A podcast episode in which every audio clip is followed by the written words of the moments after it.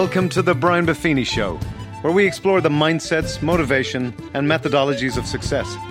Here's your host, Brian Buffini.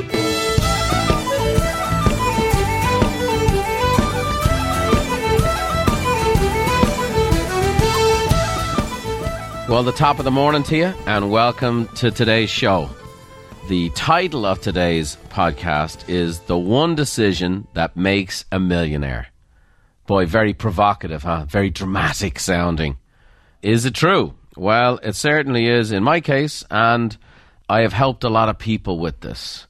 Years ago, uh, we had the Irish television network, RTE, fly out and spend a few weeks with us, and they did kind of a documentary on myself and the business of Buffini and Company. And they kind of nicknamed me the Millionaire Maker. And what that was about was because we've helped an awful lot of people who, when they came to us, weren't doing so good. And after a, a, number of years with us and putting them on the right path, all these people had reversed their fortunes. And we've done this with thousands and thousands of people who have increased their net worth and become millionaires. And so this is not just something I've studied. This is not just something I've read about, which I have. This is something I've lived in my own life. I've been a millionaire since I was uh, 26 years of age and I uh, don't really ever talk about that. I don't know if I've ever even said that before, but a lot of you on the podcast be new to me and what I do, and so I want to share with you. There's uh, some great principles here that I want to help you, and if that's something you like, I would uh, like that to happen for you. Today's podcast is dedicated to my friend and mentor, Mr. Gene Coolman. Gene passed away here recently, and a big void for me. Gene was like a second father to me over here in America. We met almost 30 years ago. Gene was a mentor, he was my business partner, and uh, we did a lot of stuff together. He was the one who introduced me to the concept of what I call mailbox money, where you grow your net worth and your investments to such a degree that to make your income, all you got to do is walk down to your mailbox. And I'm going to show you some things today that uh, can help you do that. Gene and I did a lot of investments together. We did a lot of real estate together. The investment real estate is what Gene and I did first, and then I got into the real estate business as an agent. But it was predominantly because of my interest in investing in real estate as a principal myself. And so that's how I started my career, and then it became something more than that. And then that turned into something more than that again with uh, a coaching company.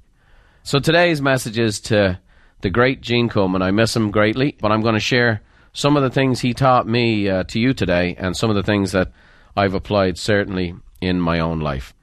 Before I get kind of into investing and the whole process here, we have to understand that the culture's view towards money, the typical person's view towards money, what's promoted on TV, what's marketed, is not a formula for success financially. The culture's view is success, economic success, is the ability to buy more stuff. And then typically people then have to go work much harder to go and afford the things that they bought. And typically people are paying for that which they uh, can't afford just yet. So they're paying with future earnings. They're paying with future interest expenses. And they're on the wrong side of it. You know, the great Albert Einstein said, imagine this. He said, the eighth wonder of the world is compound interest. And he said that those who understand it receive it, and those who don't pay it. So when you're on the wrong side of the eighth wonder of the world, mathematically, there's a problem. It's a wonder. And people are always wondering how to get out of debt.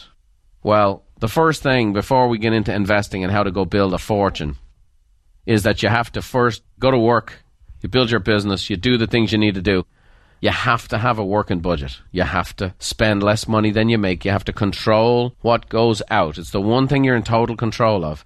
You have to control what goes out. And then, if you will do that, then you can earn more than you are currently spending. Then you can create what's called a surplus. And most people, uh, you know, today and the labels and how judgmental the culture's become, and and I mean that from a standpoint of the vitriol online and social media like something like a millionaire. That phrase itself can mean bad things to people. Uh, we have classifications for people. You're a one percenter. You know, I may do a podcast on that one day, but I think people would be shocked to find out what a one percenter is and how most people who even would resent the term one percenter would actually, when it's analyzed, they might actually find that they'd actually like to be that person. So we have all this nonsense, to be honest with you, around money. So let me just talk to you today about something that might interest you. Maybe you don't like the idea of being rich. Maybe you don't like the sound of the word millionaire. But maybe you like the idea of having a fortune. And that's what I'd like to help you do. And I built my fortune, and my fortune's allowed me to do a lot of great things for a lot of great people, including myself and my own family. So we work hard, we work in our business, we make it grow, we control the expenditures, we create a surplus, and then the surplus we ultimately use to turn into the fortune. That's kind of what I'm talking about today. And I know full well that the majority of people listening to this today may have some financial difficulties or challenges, but I want to paint a picture of where you can get there. If the son of a house painter from the south side of Dublin can build himself a fortune 30 years ago and build it up and create it that it becomes generational without being the smartest guy in his school, without all the different advantages. I came to America, I got run over by a car, getting in and out of hospital and lots of bills and had a ton of a tough start. And I built a fortune, well, by golly, anyone listening to this can. So let's take a look at the State of the Union. Now, we have 135 countries that have downloaded this podcast. We have almost three quarters of a million people have downloaded this podcast so far. It's fantastic. Appreciate your support and spreading the message. So I know there's a lot of people in a lot of places, but I am here in the States, and so I always like to use the examples and, and sometimes the challenges of what goes on here in the States. So the stats I'll give you right now will come from that. So the average uh, retirement age in the United States right now is 63. So the game's changed. It used to be 50, then it went to 55. Now the average person is retiring in America at 63.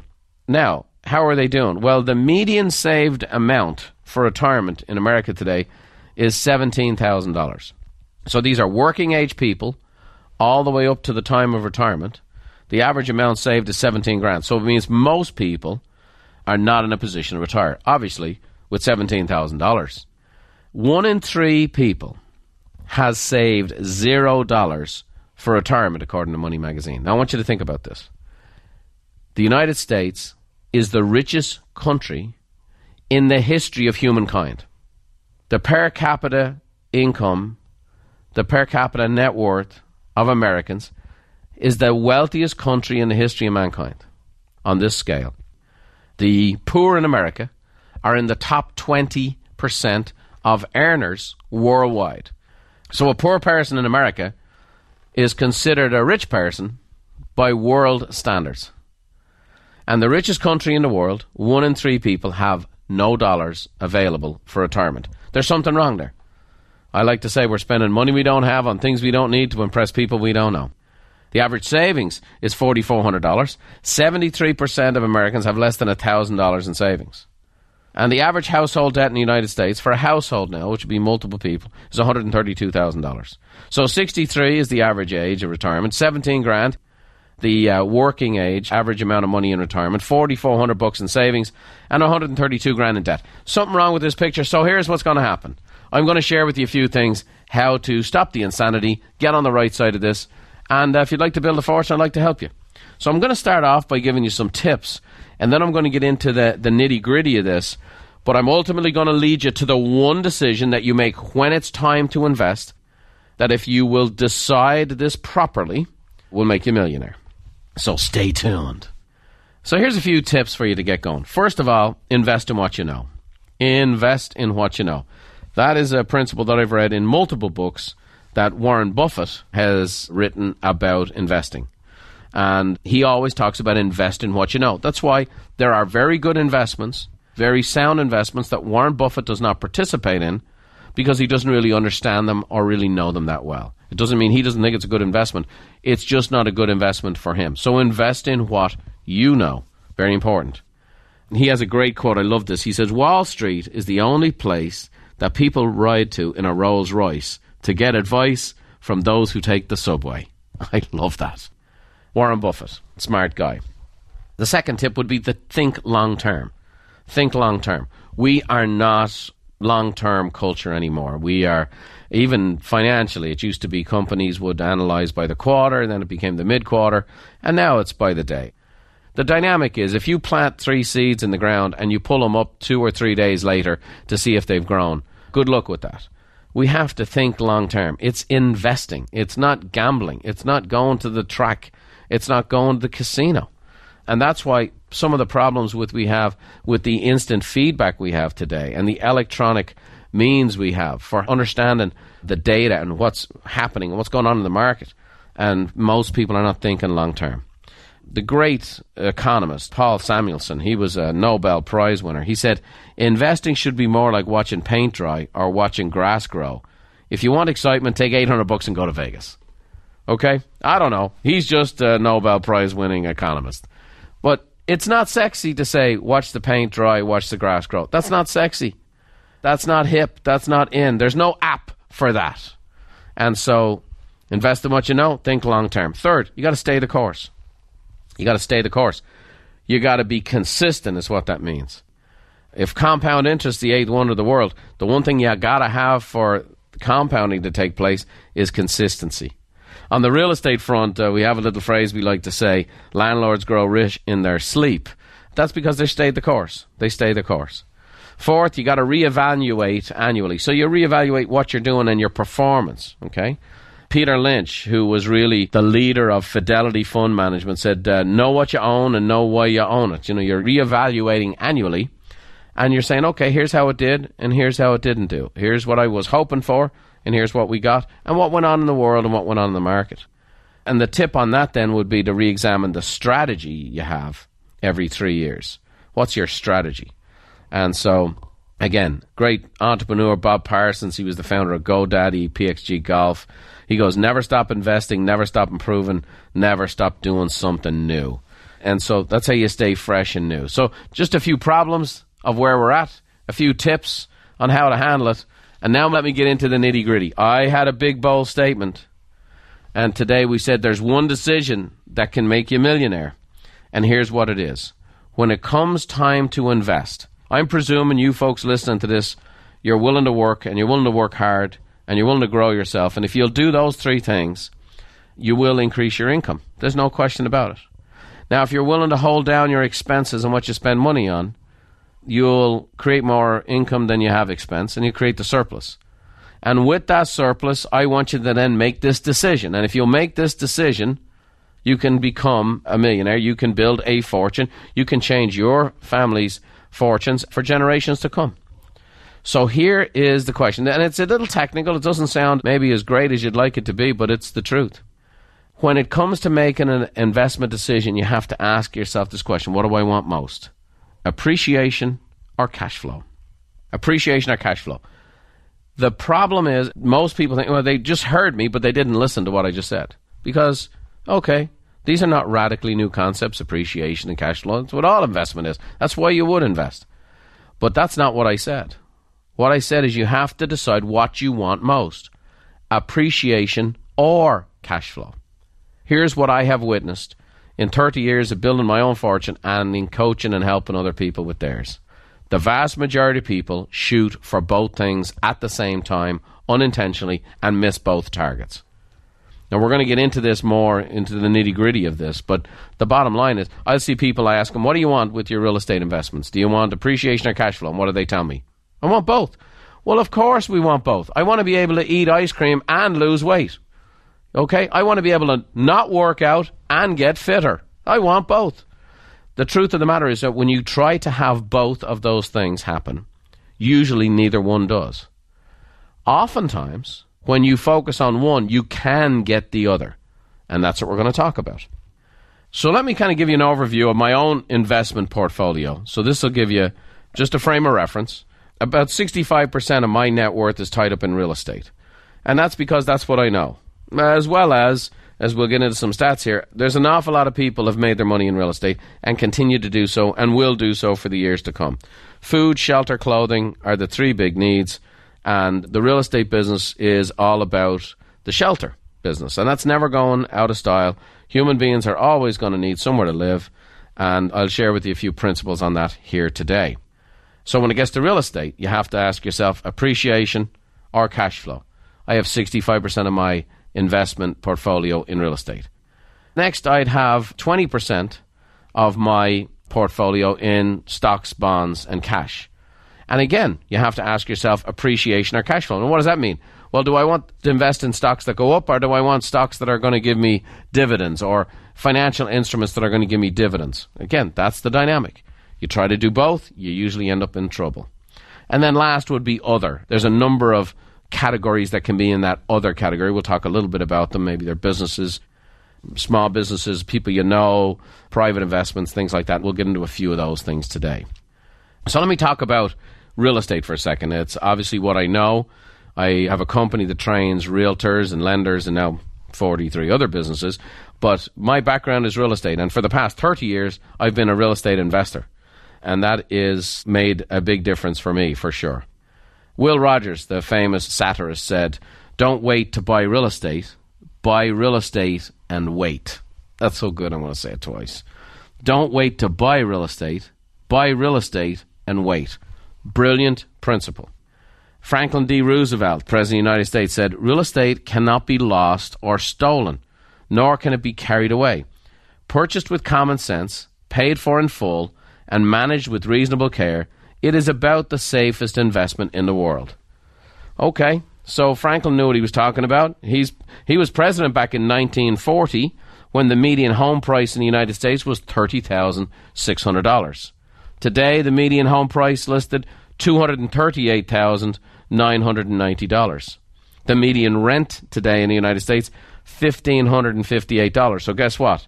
Real estate has continued to go up in value, and the cost to live there has gone up in value too. So you're going to pay for real estate, food, shelter, clothing. You're going to need somewhere to live shelter wise.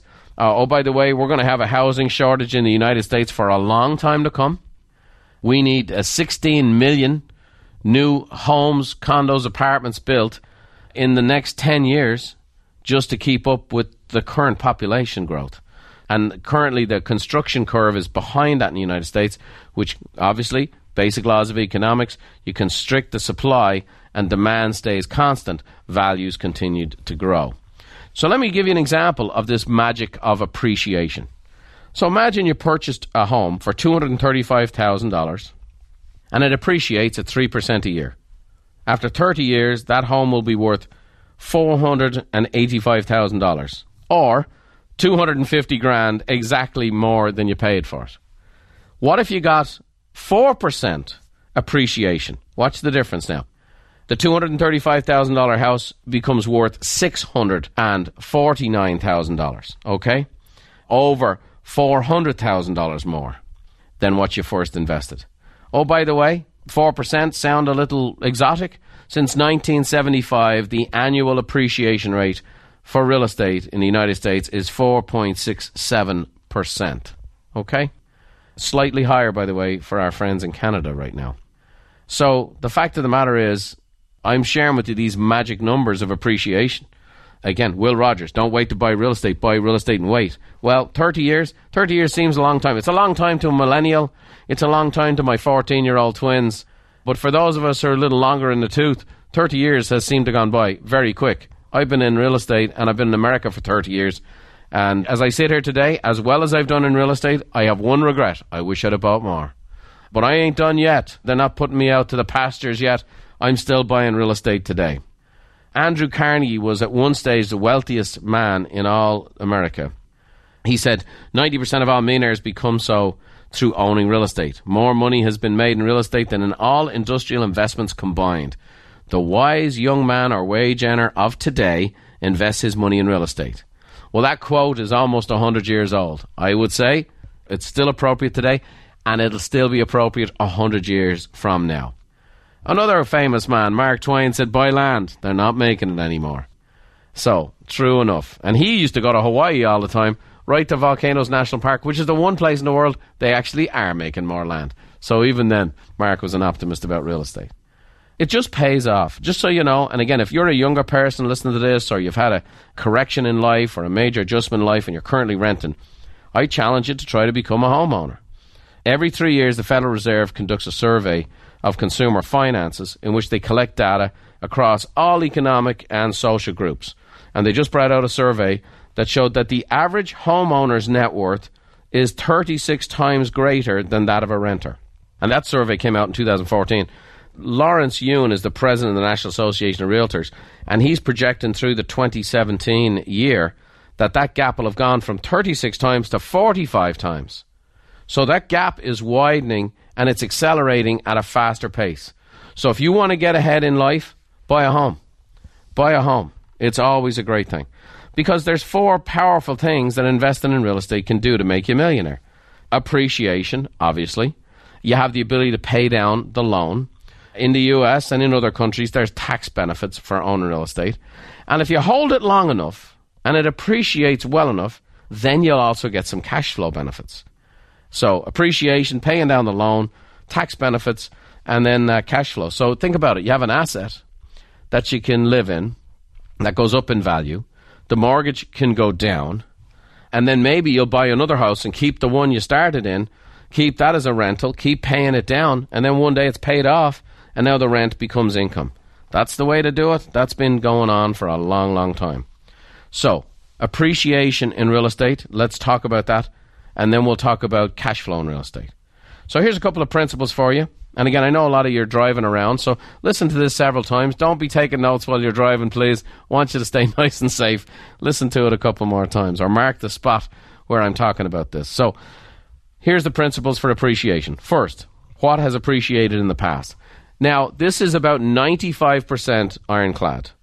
Sometimes there are circumstances that lead to unusual appreciation. So, for example, they uh, start converting the oil sands in North Dakota and they have never had that technology before, and they're able to process oil in a different way than they ever did, and all of a sudden, valuation in that area just explodes. Okay, that's where the five percent comes in. That's a little bit of the gold rush mentality.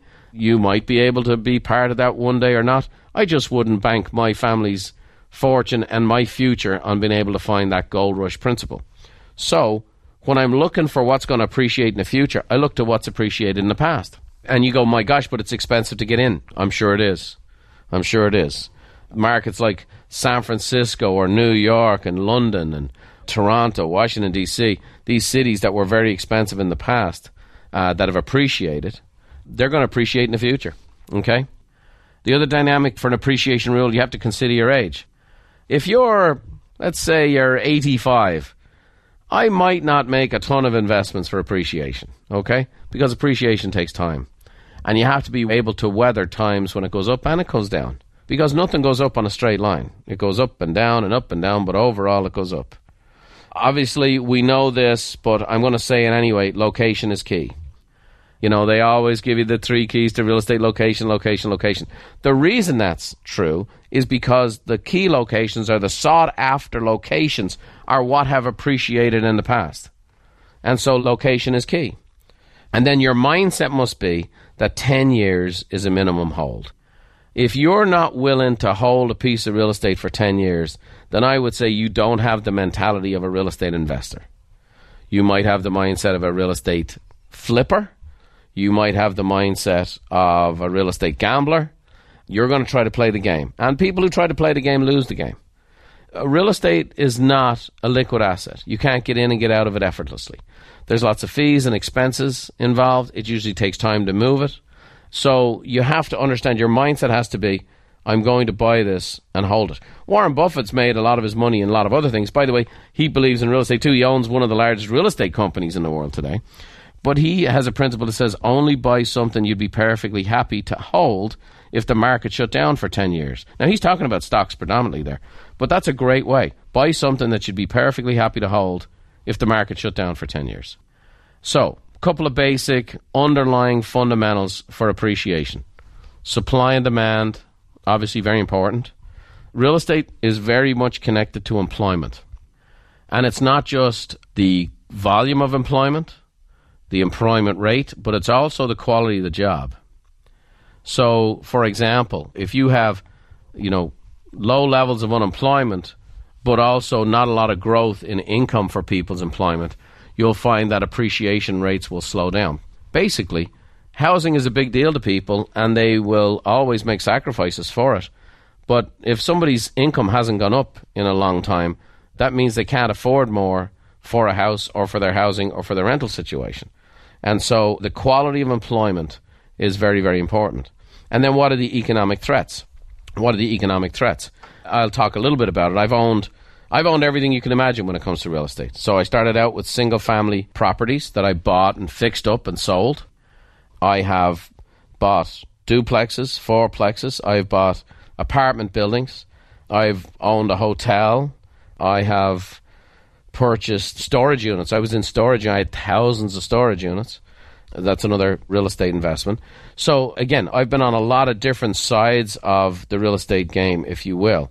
And, you know, you have to take in these different dynamics. So, for example, in the storage unit business, the storage units are typically used when people have a change in life, when they're moving, when they're transitioning, either transitioning up, out, or down.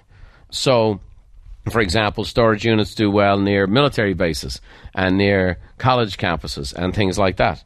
Oh, by the way, if you happen to have a very large storage unit complex next to a military base and that military base gets closed down, that's an economic threat to that investment. Okay? So you can't see everything about the future, but you take into account some of the things that have happened. And again, people tend to be pretty conservative when it comes to real estate. That's why on the appreciation game, people will go to these desirable locations, and that's where they'll continue to invest. Now, the downsides to investing in real estate for appreciation usually expensive to get in, usually a long term hold, usually takes a long time to get to cash flow. And so you have to be prepared for that. But ultimately, those things can be very, very valuable decisions. The dynamic of cash flow is a totally different business and a totally different application of buying real estate. So I would say to this I mean, obviously, you have a lot of zip on your fastball, you got a lot of energy, and you got a lot of years in front of you. I mean, buying real estate for the purpose of appreciation is a very smart move and holding on and it's a grind and it's not sexy and it doesn't always advance the way you'd like and sometimes you got to fix the plumbing and fix the electrical and you replace the roof and there's things to do there's costs involved so it's not this runaway train win it's a long-term battle but if you do it right by golly you can end yourself up in good sorts you know the days are long the years are short that's true in two things in my life raising kids and holding real estate that's what i'd say to you now, cash flow is a different dynamic, okay? And cash flow real estate is a business. So you're typically now you're talking about owning real property to rent it out to others. You have to do it in such a way that what you're getting from rent is going to more than compensate for the expenses of uh, maintaining and managing and any uh, debt service you have on the property. Now, typically, when you do cash flow, you're investing in markets where it's less expensive to get in, where there's not as high a demand, the appreciation rates might not be as high. This principle doesn't, I'm not talking to a REIT that has $3 billion to invest and can buy downtown La Jolla, downtown San Francisco, New York, or wherever the heck else they want, and they could plonk down a giant amount of money and then get a 3 to 5% return on their cash on cash. And no, uh, that, that's not who's listening to this podcast.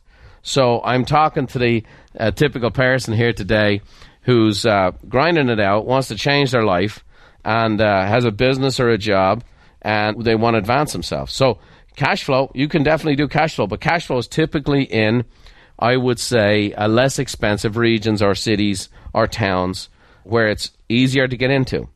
I can name some cities, and I'm not going to because I don't want you to get into particular real estate buying advice from me today. But there's a number of cities, like say Midwest or down south in the United States, where there's high demand for rents, but the property values haven't really appreciated much. Or they're lower appreciation rates, therefore 10 or uh, sometimes 20% down, and you're cash flowing. I can tell you in San Diego, you buy apartments with 20% down, unless they're out in the sticks, you really are not going to cash flow at 20% down. You might not cash flow with 40% down in some of the higher price locations. So that's the dynamic. So the location is usually a little different.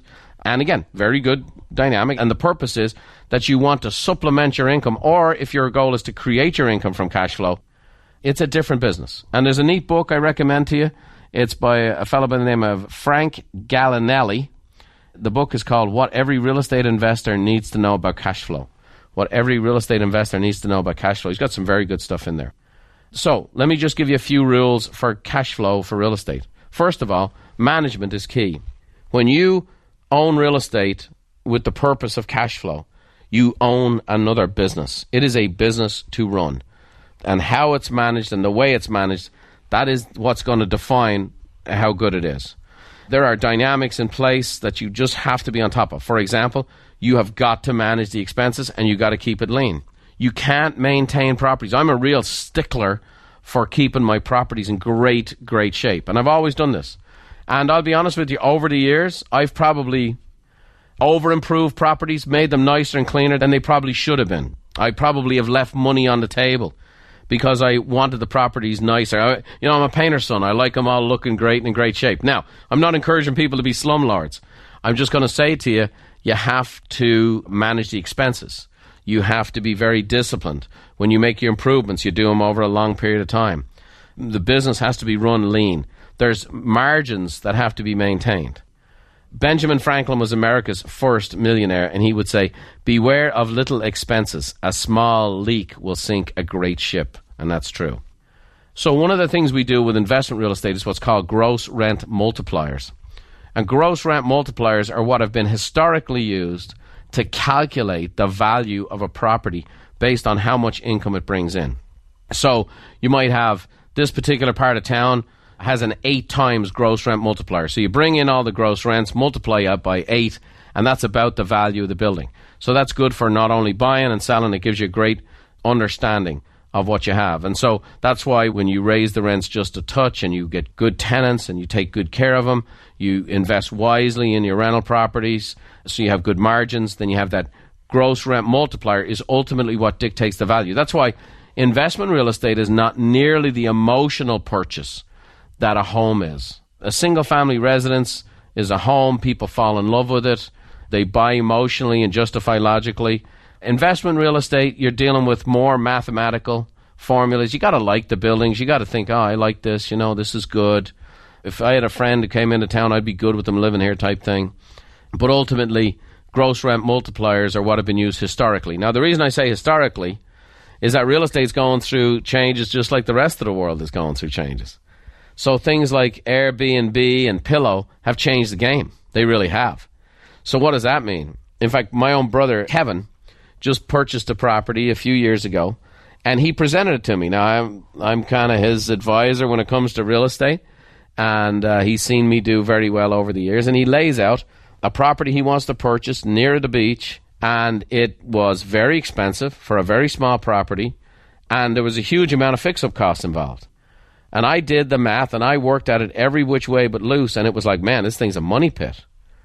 And I didn't tell him not to buy it, but I said, just so you know, on classic real estate, this wouldn't hold up. Well, he said, I'm going to use an Airbnb type service and I'm going to rent it out by the day, the week, and so on and so forth because it's a vacation area. And lo and behold, the gross rent multipliers for an Airbnb property, it is off the charts. And so this is a property that 100% would be a big losing proposition. That is 100% a big winning proposition. Now, little asterisk, what's the risk there? Well, let's say that city says you can't do Airbnb anymore. You can't do vacation rentals anymore unless it's at a month at a time, wherever You're in trouble. Now, again, that's a small risk. That isn't happening everywhere, but there's things like that taking place. So just be careful. I like to not be on the bleeding edge of investments. I like to be on the leading edge. I like to see how cities are responding to this stuff. You know, there are cities now, again, I brought up San Francisco, it's a very unique market. But there are people right now that are using Airbnb to rent out a room in their house so they can afford to keep their house. And that is becoming more and more of a common dynamic in the bigger cities we're living in. So some of the traditional formulas for calculating values of real estate are being changed. And it's legit. And it's legit. And the demand and the supply is there. The fundamentals are there. I would just say be cautious because if you buy a piece of real estate based on full maximum occupancy of an Airbnb, yada, yada, yada, and if there was some possible change to the, the laws in that area, would you be able to keep the property? Would it go from being a big winner to a giant loser? You just have to be aware. That doesn't mean don't do it the key for me is I, in my life, I've learned to take calculated risks. Sit down, count the cost. When it comes to investment real estate, I try not to make emotional decisions ever. When it comes to your home, it isn't an emotional decision, and there's nothing wrong with that at all. Just don't be emotionalistic about it, okay? Again, a couple of principles here. You know, management is the key. It's another business to run. Keep the expenses low. Learn about gross rent multipliers and so on and so forth. And just another thing there is just understand real estate, it's you decide appreciation or cash flow. You see, if you buy for appreciation, it goes up in value, you keep paying down, and then you get yourself into a position where you've got a very low loan to value ratio. So you have a lot of equity in the property. There's a good chance there over time you'll be able to make some cash flow with that property. Use the additional cash flow to buy down the property. The best type of real estate in the world, listen, is free and clear of any debt. Free and clear of any debt. If you don't own any money on the property, no bank can come and foreclose it. Okay? You just got to pay your city taxes and other utilities, and you're good to go. And so, uh, as long as you do that, that's the best kind of real estate. And that's the kind of real estate I like. And it's taken me a lot of years to get to the place of owning real estate. Yeah, you have to manage based on your age, your comfort level with risk, how much debt you're willing to tolerate. You know, I hear people say you got to buy a house 100% down. Uh, okay, there are certain cities in America that works, and there's a whole bunch of cities in America that's absolutely not happening. If you have to wait to have a 100% down payment and you live in San Diego, unless you hit the lotto or unless something really dramatic happens, you'll never own a home. And you'll never get that 30 years of appreciation. You'll never get that 30 years of paying down a loan. So there are acceptable levels of debt when it comes to real estate. Now, what I'm all about is not using real estate as an ATM machine. So let's say I have a property and I have 50% loan to value based on its current valuation and how much I owe. I don't like taking the money out of that property and putting it in the next one. What I like doing is grinding, scrapping, saving, saving the down payment for the next property. And if you do that, that is a winning formula. It's harder, takes longer. You're going to miss out on deals that way. It's not as sexy. And there's people who've played the pull the money out of the property game and won. Uh, there's a lot more say they've won than they have, but I would say that's a better way to go. At the height of the real estate boom in the middle to late 2000s, there were 28 television programs to buy, fix, and flip real estate. At one stage, they went down to just one, and now they're back on TV again. You see it a lot. And it's kind of exciting. I love buying real estate and fixing it up. I love it. I would say, as a hobby, as a pastime, as a person, it just, uh, my personality comes to life when I have a piece of real estate that I buy and I fix it up and make it better and more valuable. I just love it. But I will tell you this there's a heck of a difference between buying fixing and holding and buying, fixing and flipping. And I've been on both sides of this. And so in my early career, when the market was good, I did a lot of buying and fixing and flipping to get myself a nest egg together. But then I started buying and fixing and holding, and that's the program I have today. I do not buy and fix and flip real estate. So I tend to have bigger projects today. Most of my real estate holdings today are in commercial real estate. A lot of benefits to that. That's the true mailbox money commercial real estate is typically leased out on what's called a triple net lease, which means that the tenant pays for the taxes, the utilities, and the property management. So basically, there's very little to do. There's some structural things you do, but basically, you get a check every month when you own commercial real estate. The downside to commercial real estate so I have a building that's 30,000 square feet and it's leased to a company. Well, if that company moves out, that building's going to sit vacant and bring in zero income until such time as I rent it out. So you have to be strong enough to hold that. Strip malls, there you might have 10 tenants and your main tenant pulls out, and so you've got to weather that storm. So there's pluses and minuses to it all. I'm just going to say to you buy, fix, hold. That is the way to win in real estate. But the first thing you have to decide is do I want appreciation or do I want cash flow? And then focus your attention on the one you've chosen. And if you do it right, eventually you'll get both of them. Now, how does that apply to the stock market? Now, I'm not a stock expert. I just play one in a podcast studio. But I've done pretty well there and I've studied and read a lot on the subject. So, a couple of little tips I would give you on the stock side of things. First, don't try to be the smartest person in the room. Okay? I see this all the time. It's kind of like fantasy football. You know, people play fantasy football and they pick their players. And when they have a good week, they feel like they're the smartest person, that they figured it all out. And there's no doubt they, they might have put a bit of thought into it and they, they made some good decisions and they got lucky. There's a great quote that says, if you're the smartest person in the room, they're in the wrong room. I will say that. Henry Ford, one of the most successful men that ever lived, was once on trial. It was an industrial trial. And the prosecutor said, Henry Ford, you might be the, the dumbest man in America. And Henry was often referred to as a real simple kind of character. And he said, You know, you might be right, but I have surrounded myself with some of the smartest people of all time. And that's why we still know Henry Ford's name and can't tell you who the prosecutor was 60 years later. So the principle here is invest, don't trade. Okay? Now, I have people probably listening to this podcast, and please, if you're a day trader or whatever else, don't take it as judgment or whatever else. I'm just going to say this. When people have a trader mindset when it comes to stocks, the vast majority of them lose. The vast majority of them lose. And it's this gunslinger type mentality. And it's really, to be honest with you, it's no different than gambling. I think there's more fun to go and watch a horse run around a track and put your money on it than there is for you to try to figure out what is going on on the trade standpoint. Now, I have met traders who do very well, but they typically are traders like in the Chicago Board of Trade, where they're commodity brokers. And they've made a lot of money trading with other people's money. And they make money if the it goes up, and they sometimes make money if it goes down, and so on and so forth. But those are the people I've seen make money with trading. When it comes to stocks, invest. You know, boring old dollar cost averaging. Okay, every insurance seminar that'll put you to sleep and have you reading, you know, the back of your eyelids. Dollar cost averaging means you buy on the up, you buy on the down, you chip away, chip away, chip away. Things like uh, retirement assets, like uh, 401ks and IRAs and things like that, that are retirement instruments. And you just chip away and chip away and chip away. At Buffini Company, we have a very generous profit sharing program for our staff.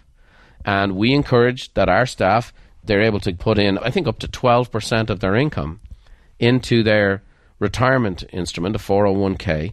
And Buffini Company matches them. They put in a dollar, we'll put in a dollar type thing and I have people working for me that are millionaires. I have people who are on their way to be millionaires. I'm a 21 year old business. I have people been with me a long time, and they have hundreds and hundreds and hundreds of thousands of dollars accumulated, and they were making a, a decent salary. They've saved their money so they could live on what they were making, and they've allowed this retirement piece to come along, and now here they go.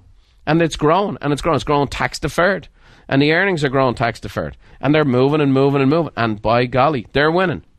And yet, you know, it's kind of the hare and the tortoise, and here comes the tortoise winning the race, and the tortoise always wins. Warren Buffett, again, I'm going to quote him a lot. He's considered the greatest investor in the world. Here's the thing: when people at the top of the ladder tell you how they got there, listen. That's what I do. I'm not the smartest guy in the room. I'm Irish. God created alcohol to stop us taking over the world. That's the truth. There is no Irish space program. We have a good sense of humour. We like to laugh. I'm not the sharpest tool in the shed. I wasn't the smartest guy in my class. But I'll tell you this I've studied a lot of smart people and I've followed in their footsteps. Buffett says this the stock market is a device for transferring money from the impatient to the patient. I'm going to give you that one again. The stock market is a device for transferring money from the impatient to the patient. You become impatient with your investments and you are in the process of transferring your money to somebody else. Buffett doesn't analyze the success of an investment until five years has gone by. Powerful stuff. The landscape is changing a little bit with stocks, by the way. Uh, Tony Robbins recently wrote a book on money, some really good stuff in there, and boy, he was getting barbecued online by people talking because he brought up the fact of like mutual funds and the future demise of mutual funds. And he was just getting barbecued for this. Now, here's the thing. A lot of what he was saying was true. Now, the context that he was getting hit for was, you know, how long is that going to take and all these nuances that we don't have a lot of nuance in our discussions anymore. But the fact of the matter is, the market has changed. You know, the days of work hard, save your money, buy a mutual fund, and hold on. Eh, you know, I got to be honest with you, it's changing. It's changing. And, and there's financial people who've been around for a long, long time on radio and books and whatever else. Who, you know, that's been their advice for 25 years. It was good advice. It was very good advice for a long time. The market is changing. The market is changing. And so a good solid investment vehicles that have lower costs that can either pay you a dividend, that's your cash flow, or you're investing for appreciation, that's a growth stock, then that's what you do. And that's what I've done. So, for example, I'm a fan. Uh, don't take this. I don't give out advice financially. I'm not a financial planner. I'm telling you what I do. But I like ETFs, which are exchange traded funds. And these are funds that hold assets like stocks and commodities or bonds. And it trades close to its net asset value over the course of a trading day. And so I'll have investments in ETFs that are dividend funds, and I'll have uh, like broad market funds that are growth funds. And that's what I do. Again, what I recommend you do is get some help. I have help. I have been working with a fellow by the name of Ben Stewart, who's up in Northern California, and he has his own business called Stewart Wealth Management, and he's a great guy that I've referred business to for years. I'm just letting you know his name because this is the guy that I use. Okay, it's not a sponsor plug or any of those things you normally hear in a podcast. You know, I'm just coming to you straight from the shoulder. I study, I read, I do the analysis, and Ben Stewart's better at it than I am because he's doing it every day. And so I get the help of somebody like him because he's doing it every day. Because guess what? I don't want to do it every day. I want to check in once in a while. I want to see how we're doing. We have a plan in place. Ben and I reassess the plan every year. We put a, a long term strategy in place. We'll reevaluate the entire strategy every three years, just like I'm telling you. And it's done real well. And Ben is on top of it. He has his finger on the pulse. He's able to give me good advice. And he's there to serve me instead of serving himself. And because of that, I've referred him a lot of customers. So if you're listening to this and you're a financial planner, I got to share with you. Ben Stewart, I've sent him hundreds of clients over the years. And here's why. Because Ben has made it very clear my interests always come before his. He doesn't sell me the product that has the best commission for him, uh, the best rate for him. He always tells me everything up front, why he's doing what he's doing, and we agree on it mutually. We partner up on this. And then when he has his recommendations, he calls me and lets me know. And that's how we've done business for over a decade and a half and a long time to come, Lord willing. So I would just say to you again, make sure that you get some help. So the whole dynamic there, don't be the smartest person in the room, invest, don't trade uh, I like things like ETFs, little old dollar cost averaging. But again, the principle gets into when you buy stocks, are you doing it for appreciation, which means I want these things to grow? If you're going to buy stocks for growth, you know, it's just a little more of a ride. So you got to be prepared for them to go up and down. And then the second dynamic is you want to do it long term. If you want cash flow, then you're looking for things that are going to give you more of a dividend, okay? And make your decisions accordingly, all right? Here's an example of the other category, and this is where we talk about 15%, the last 15%. So if you own a business, the first thing I'm going to say to you is, is invest in your business, okay? Your business is something that you know, you trust the management, you are probably in an industry you have a lot of knowledge about, so keep growing your own business. So that's a big deal. So let me give you an example about investing in your own business. On several occasions, early on in the Buffini Company story, I had either investors or I have also had partners.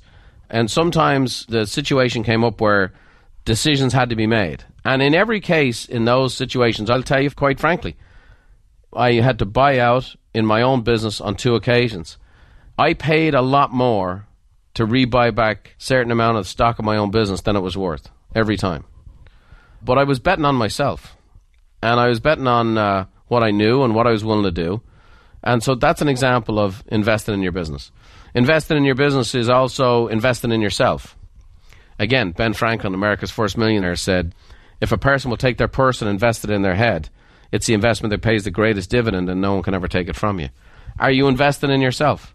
If you want to make more money, if you want your business to grow, the first investment to make is into yourself.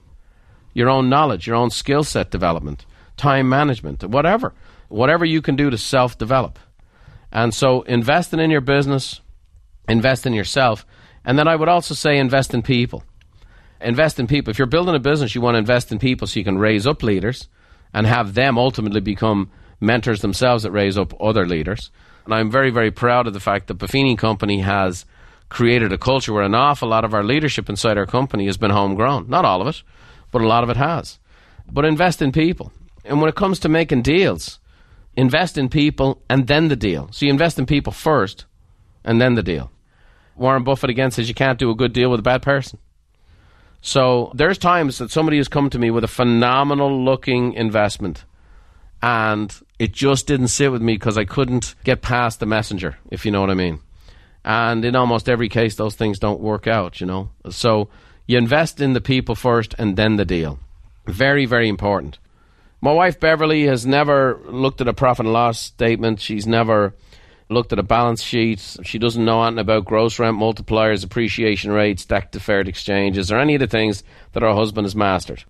But there's been times when we've looked at a business investment and she'll sit there and she goes, It just doesn't feel right. And I go, What? It just doesn't feel right. And in my early days of our marriage, I didn't always listen to that. But I came to really respect that over time. That uh, when my wife would have these intuition or gut feelings or just it didn't feel right, she couldn't even give me a logical reason why. That that is as important as the logical reasons. Because you're only as good as the people you do business with. And so that's a big deal. So I would say invest in your own business, invest in yourself, and then invest in people first, and then the deal. What I will say to you is I love small business. I love small business owners. We have thousands and thousands of small business owners we coach. We have hundreds of thousands of small business owners we train. And I love the dynamic of small business owners. And that's why on occasion I'll invest in a small business that isn't mine. I'm a big believer in entrepreneurship. I'm a big believer in entrepreneurs. I love people who are willing to go for it and take a chance. I will be releasing a book here later this year called The Immigrant Edge. And one of the dynamics that it's shown, for example, in the USA, is that immigrants represent only 13% of American population, but represent 25% of all small business owners. And there's a lot to be said for people who've made the decisions and left where they came from and uh, one of the ways they want to do it is to really get after and grow a small business. So I love owning a small business, and I love people to have, even people who have a job, to have a little small business on the side.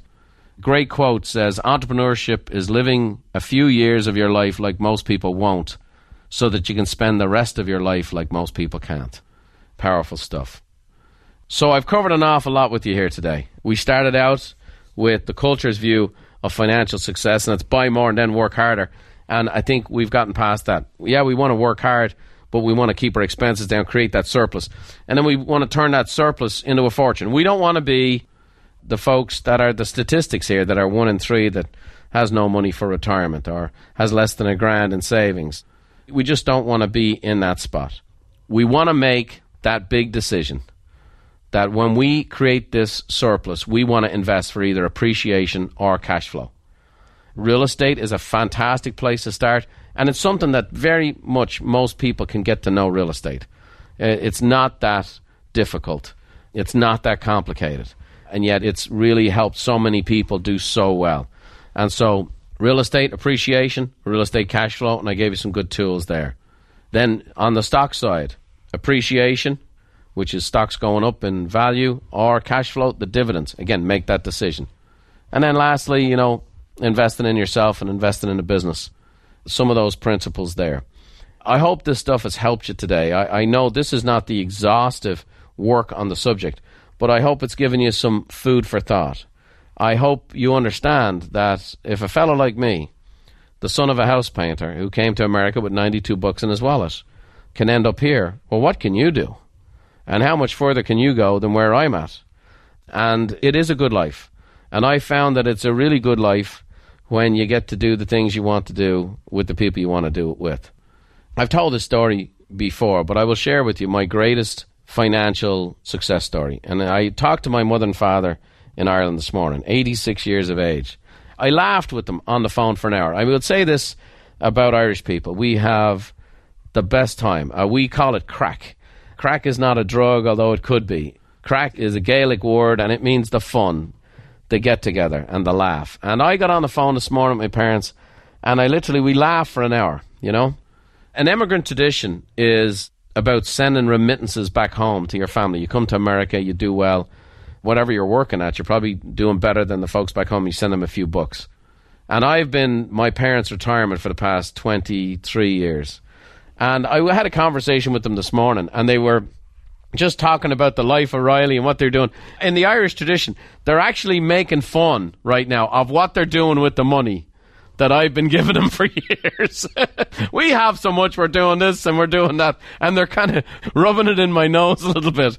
And it's just great. It's great fun that only the Irish can give grief to the person that's actually giving them the cash. But that's the way it works.